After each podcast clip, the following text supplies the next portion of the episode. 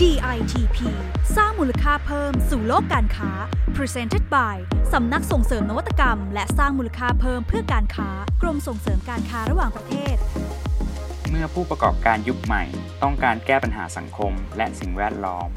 ไปรู้จัก Social Enterprise ธุรกิจเพื่อสังคมทำอย่างไรที่จะทำให้โลกยั่งยืนไปพร้อมกับธุรกิจที่อยู่ได้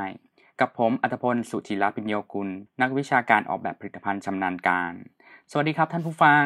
ใน EP นี้นะครับเราจะได้ทำความรู้จักอีกหนึ่งเทรนด์กิจการนะครับที่ผู้ประกอบการยุคใหม่หัวใจรักโลกกำลังให้ความสนใจในขณะนี้นะครับนั่นก็คือธุรกิจเพื่อสังคมหรือ Social Enterprise นะครับหรือที่เราเรียกกันสั้นๆว่า SE นั่นเองนะครับ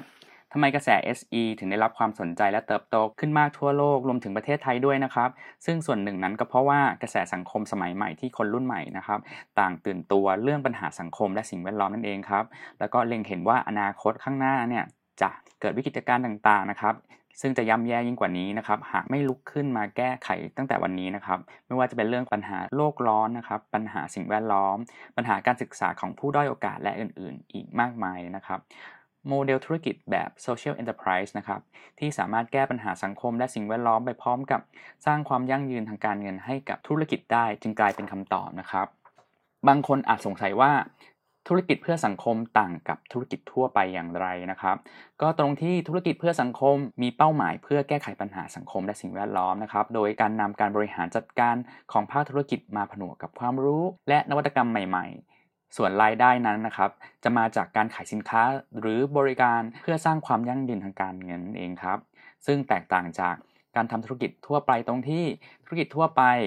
จะมีเป้าหมายคือผลกำไรสูงสุดเป็นหลักครับ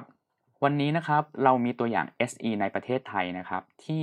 มีโมเดลทางธุรกิจที่มีความคิดสร้างสรรค์มีการนำงานวิจัยและนวัตกรรมมาผสมผสานกับภูมิปัญญาท้องถิ่นและที่สำคัญนะครับมีเป้าหมายเพื่อแก้ปัญหาสังคมและสิ่งแวดล้อมอย่างยั่งยืนมาเล่าสู่กันฟังครับ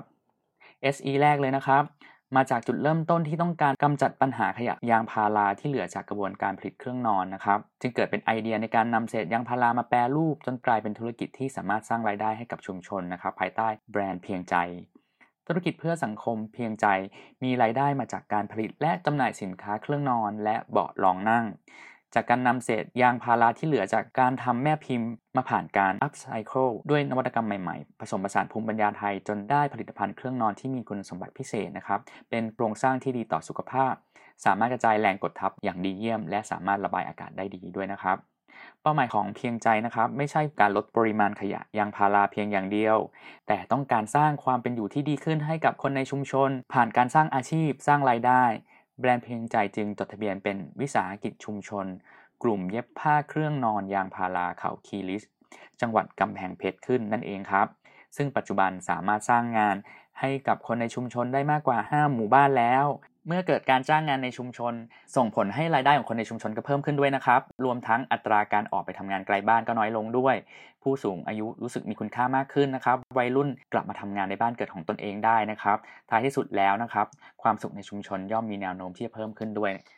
อีกปัจจัยนึงที่สำคัญเลยที่จะช่วยขับเคลื่อน SE ให้เติบโตในโลกยุคนี้ก็คือการไม่หยุดปรับตัวไม่หยุดสร้างสรรค์นะครับและ SE สัญชาติไทยที่น่าจะเป็นตัวอย่างในการไม่หยุดสร้างสรรค์ได้ดีก็คือแบรนด์ดอยตุงของมูลนิธิแม่ฟ้าหลวงนั่นเองครับแม้ว่าเป้าหมายเริ่มต้นคือการแก้ปัญหาเศรษฐกิจสังคมและสิ่งแวดล้อมของคนบนดอยนะครับแต่เมื่อโลกเปลี่ยนไปดอยตุงก็ปรับเปลี่ยนบริบทของเขานะครับให้เข้ากับโลกคนรุ่นใหม่เช่นเรื่องสิ่งแวดล้อมเมื่อ30ปีก่อนนะครับเคยพูดถึงการเปลี่ยนไร่ฝิ่นให้เป็นป่ามาถึงยุคนี้นะครับเปลี่ยนไปพูดถึงปัญหาสภาวะโลกร้อนและการใช้ทรัพยากรไม่คุ้มค่ารวมถึงทิศทางการดำเนินธุรกิจของดอยตุงในอนาคตก็ปรับไปสู่การสร้างความยั่งยืนด้วยเศรษฐกิจสีเขียวมากขึ้นด้วยครับการนำเทคโนโลยีและงานวิจัยมาผสมผสานก็เป็นอีกหนึ่งปัจจัยที่ SE ยุคใหม่ต้องมีไว้นะครับเพื่อสร้างความแตกต่างในส่วนของดอยตุงเองนะครับก็ไม่หยุดพัฒนาสินค้าด้วยการนำเทคโนโลยีงานวิจัยมาผสมผสานกับภูมิปัญญาชาวบ้านและพัฒนาร่วมกับนักออกแบบดีไซเนอร์เพื่อให้สินค้ามีอัตลักษณ์ที่โดดเด่นในฉบับของดอยตุงนะครับไม่แปลกเลยนะครับที่ผลงานของดอยตุงจึงเป็นที่ดึงดูดแบรนด์ระดับโลกมากมายนะครับมาร่วมงานด้วยนะครับเช่นอิเกียมูจิ นะครับและล่าสุดนะครับแบรนด์ Onitsuka Tiger นะครับโดยดอยตุงนะครับได้ร่วมกับ Onitsuka Tiger ออกแบบรองเท้าจากผ้าทอที่มีความพิเศษตรงที่เส้นได้เป็นนวัตกรรมใหม่ที่ทำมาจากพลาสติกรีไซเคิลนั่นเองครับเห็นได้ว่าเมื่อโลกมุ่งสู่ความยั่งยืน SE ที่ไม่หยุดตั้งสรรค์และปรับตัวตามกระแสโลกได้เร็วนะครับย่อมเพิ่มโอกาสในตลาดโลกได้มากกว่าเช่นกันครับความน่าสนใจอีกอย่างที่ SE ไทยไลน์นี้ทำได้จริงคือความยั่งยืนทางการเงินครับมูลนิธิแม่ฟ้าหลวงเคยเป็นหนี้เกือบ100 ล้านในปี 2539 แต่ก็สามารถสร้างกำไรและเลี้ยงตัวเองได้ตั้งแต่ปี 2544 เป็นต้นมากำไรที่ได้ก็นำไปพัฒนาเศรษฐกิจและสังคมในพื้นที่ดอยตุงในด้านสิ่งแวดล้อมก็นำไปพัฒนาผืนป่าทั้งที่ดอยตุงเองและพื้นที่ใกล้เคียงอย่างจังหวัดน่านและเชียงใหม่ส่วนในเชิงสังคมพบว่าชาวบ้านมีรายได้เพิ่มขึ้นเยาวชนมีการศึกษาสูงขึ้นเมื่อเทียบกับปีที่เริ่มโครงการนะครับตัวอย่างสุดท้ายในวันนี้นะครับเป็น SE ที่เชื่อว่าโมเดลธุรกิจที่ยั่งยืนต้องมาจากผู้บริโภคเพราะ SE จะรอดและเติบโตได้ต้องมาจากสินค้าที่ดีที่ตอบโจทย์ตลาดอย่างแท้จริงมิใช่ให้ผู้บริโภคซื้อเพราะต้องการช่วยกิจการเพื่อสังคมธุรกิจนั้นคือแบรนด์ Jasberry ของบริษัท Jasberry จำกัดครับ Jasberry นะครับก่อตั้งขึ้นด้วยเป้าหมายแก้ปัญหาความยากจนของเกษตรกรอย่างยั่งยืนผ่านนวัตกรรมเกษตรอินทรีย์และรายได้ของบริษัทมาจากการขายสินค้าตั้งแต่ข้าวอินทรีย์พันธุ์ Jasberry และผลิตภัณฑ์ที่มาจากข้าว Jasberry เช่นข้าวพร้อมทานชาสมุนไพรและพาสต้ากลูเตนฟรีโดยมีการจำหน่ายในหลายประเทศทั่วโลกเลยนะครับความน่าสนใจของแบรนด์นี้นะครับคือการศึกษาความต้องการของผู้บริโภคว่ามีราคาที่รับได้เท่าไหร่นะครับคุณภาพที่ต้องการเป็นอย่างไรแล้วจึงนำมาตั้งราคาสินค้าถึงแม้ราคาข้าวที่ Jasberry ตั้งไว้จะสูงกว่าข้าวอินทรีย์ทั่วไป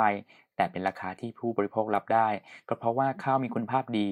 และดีต่อสุขภาพจริงนะครับ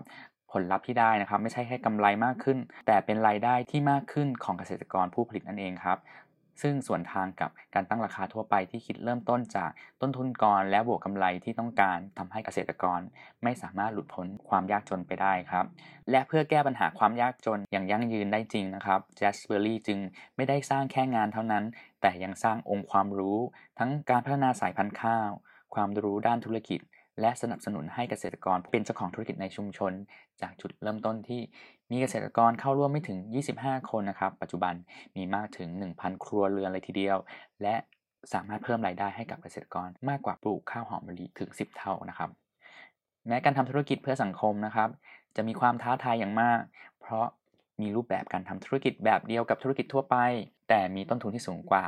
และภารกิจที่ยิ่งใหญ่การแข่งขันทางการค้าจึงเป็นเรื่องที่หินมากๆเลยนะครับและใช้เวลายาวนานมากในการพิสูจน์ความสำเร็จนี้นะครับแต่อย่างไรแล้วนะครับในโลกยุคปัจจุบันนี้นะครับหนึ่งปัจจัยที่ทำให้ธุรกิจสังคมได้เปรียบนั่นก็คือผู้บริโภคให้การสนับสนุนนะครับธุรกิจที่มีเป้าหมายช่วยเหลือส่วนรวมมากขึ้นโดยมีงานวิจัยจากซีโร่กรุ๊ปในปีที่ผ่านมานะครับทำการสำรวจผู้บริโภคกว่า 8,000 คนใน8ประเทศทั่วโลกพบว่าผู้บริโภคอยากซื้อสินค้าจากบริษัทที่มีเป้าหมายช่วยเหลือสังคมส่วนรวมมากขึ้นถึง4เท่าและกว่า 94% นะครับเห็นว่าเป็นเรื่องจำเป็นที่บริษัทควรทำประโยชน์ให้สังคมในขณะที่ 83% เห็นว่าบริษัทควรได้กำไรหากสร้างผลกระทบที่ดีต่อโลกนะครับเห็นได้ว่าปัญหาหลากหลายรอบด้านของโลกนี้นะครับรอคอยการแก้ไขอยู่นะครับธุรกิจเพื่อสังคมจึงถือเป็นอีกทางเลือกที่จะช่วยให้โลกดีขึ้นนะครับยิ่ง SE เติบโตได้นะครับจะยิ่งช่วยสังคมสิ่งแวดล้อมและโลกของเราให้เปลี่ยนแปลงไปในทางที่ดีขึ้นได้ด้วยเช่นกันครับ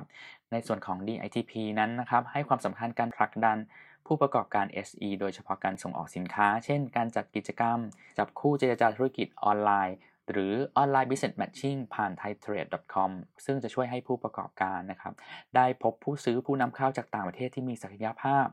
โดยไม่ต้องมีค่าใช้จ่ายนะครับซึ่งกิจกรรมออนไลน์นี้นะครับถือเป็นการเริ่มต้นที่ดีสำหรับกลุ่ม Social Enterprise ที่จะทำให้มีประสบการณ์ในการส่งออกก่อนจะเข้าสู่สนามการค้าแบบออฟไลน์ในวิธีถัดไปด้วยนะครับสำหรับ EP นี้เวลาหมดลงแล้วนะครับแล้วพบกันใหม่กับประเด็นน่าสนใจในเรื่องงานออกแบบนวัตกรรมและธุรกิจใน EP หน้าสำหรับวันนี้ขอลาไปก่อนครับสวัสดีครับ